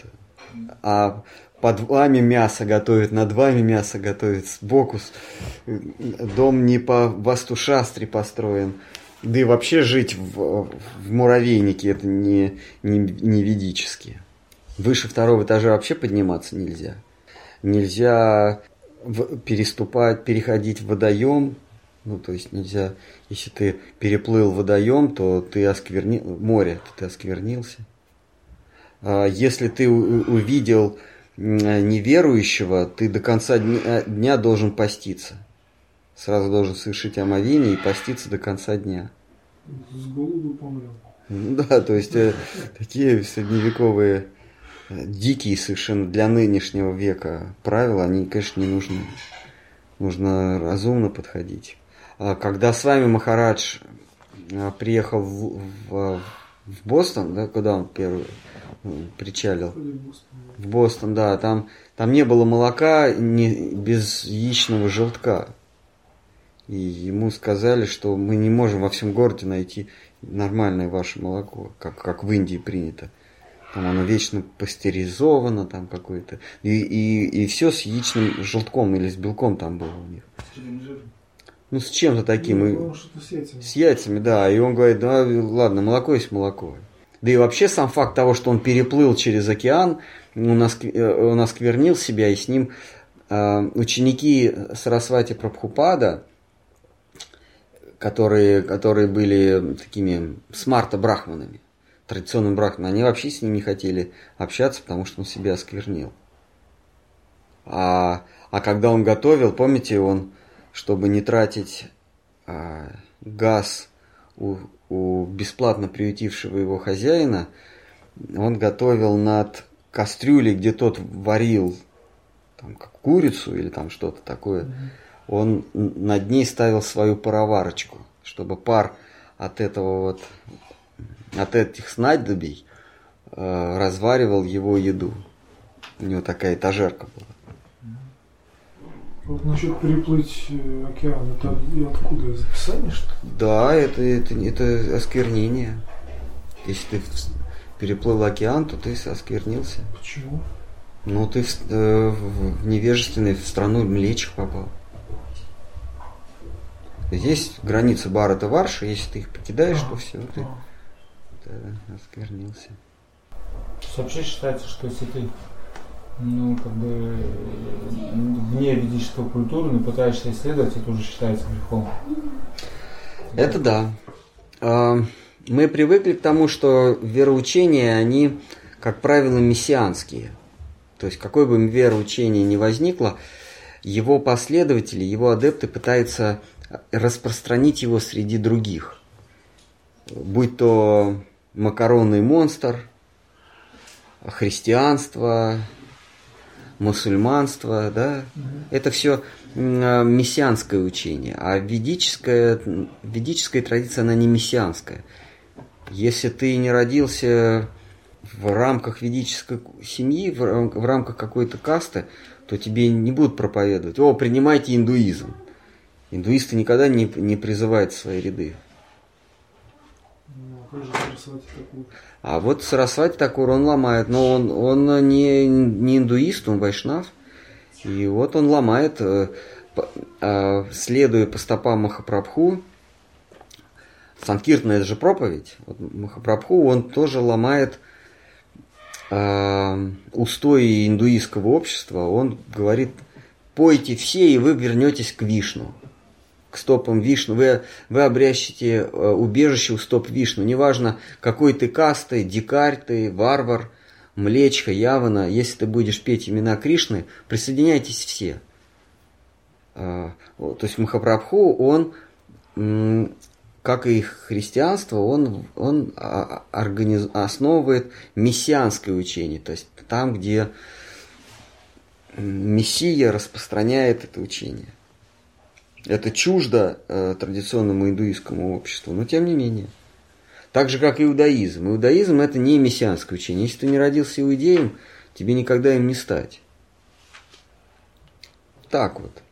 А Иисус Христос, Он ломает. Он говорит, нет эллинов, нет иудеев.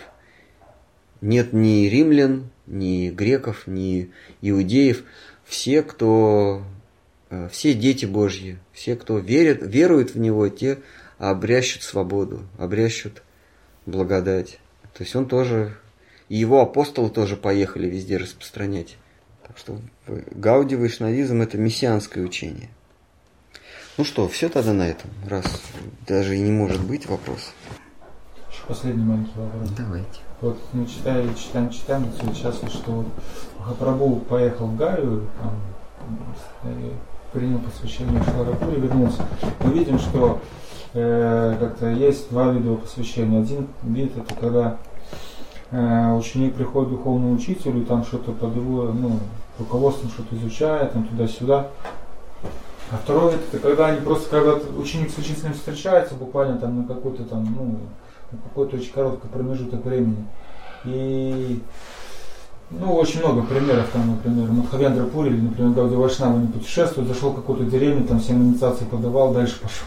И они там чем-то следуют. То есть есть разница между этими посвящениями или нет? Ну, есть э, дикша-гуру, есть шикша-гуру. Иногда эти понятия э, соединяются в одной личности. Ты получил посвящение и остался и, и э, внемлешь слово учителя. А есть, ты получил дикшу, напутствие, получил мантру, получил напутствие, и иди э, практикуй это напутствие. То есть и это сработает, и все нормально, да?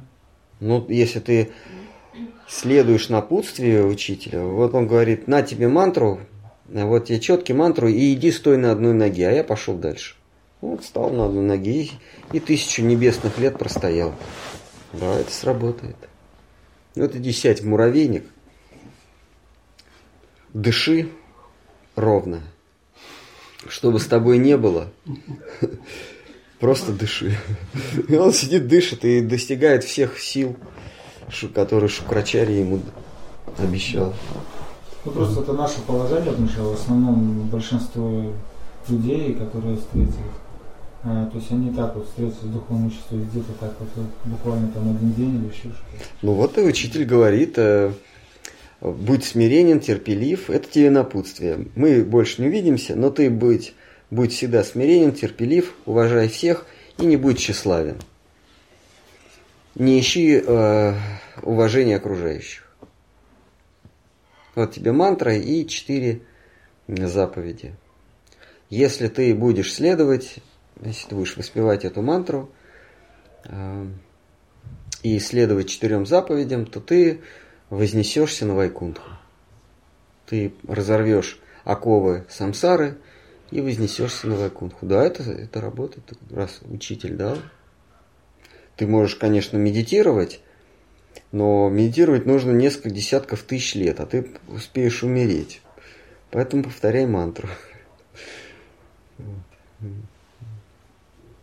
Ну все тогда, раз уж сколько вы не удовлетворены вопрос, ответом. Все тогда. Хари Кришна. Ну, скопити в лучшем случае. А здесь она в, в, за деньги продается. Вот. А для, а для э, э жителя 30-х годов, для, для, для, для современника Сарасвати Такура, это вообще звучало дико. Воду продавать. Там вода вот везде. Там из реки попить было. Конечно, да. Вот. А что касается цветок, плод или воду, ну, плоды скоро вообще будут пластмассовые. Вот. А листок тоже уже. Уже гирлянды Кришне предлагают пластмассовые. А? Живых нет, да? Живых нет, да, предлагают пластмассовые. Ну, я видел Кришне. А, а копят э, этой душистой водой и Кришне пластмассовый, пластмассовый венок. Ну, ну нету другого. Где-нибудь в каком-нибудь э, Ямало-Ненецком округе, автономном округе. Там, где вы возьмете листья тулуси. Ну, правда, лед везде можно растопить. Вот. Но обстоятельства меняются, а святое имя всегда у вас будет. Единственное, Махапрабху говорил, что э, если ты глухонемой, ты не можешь э, произнести имя Бога, а для всех остальных запретов нет. Ну что, давайте пить.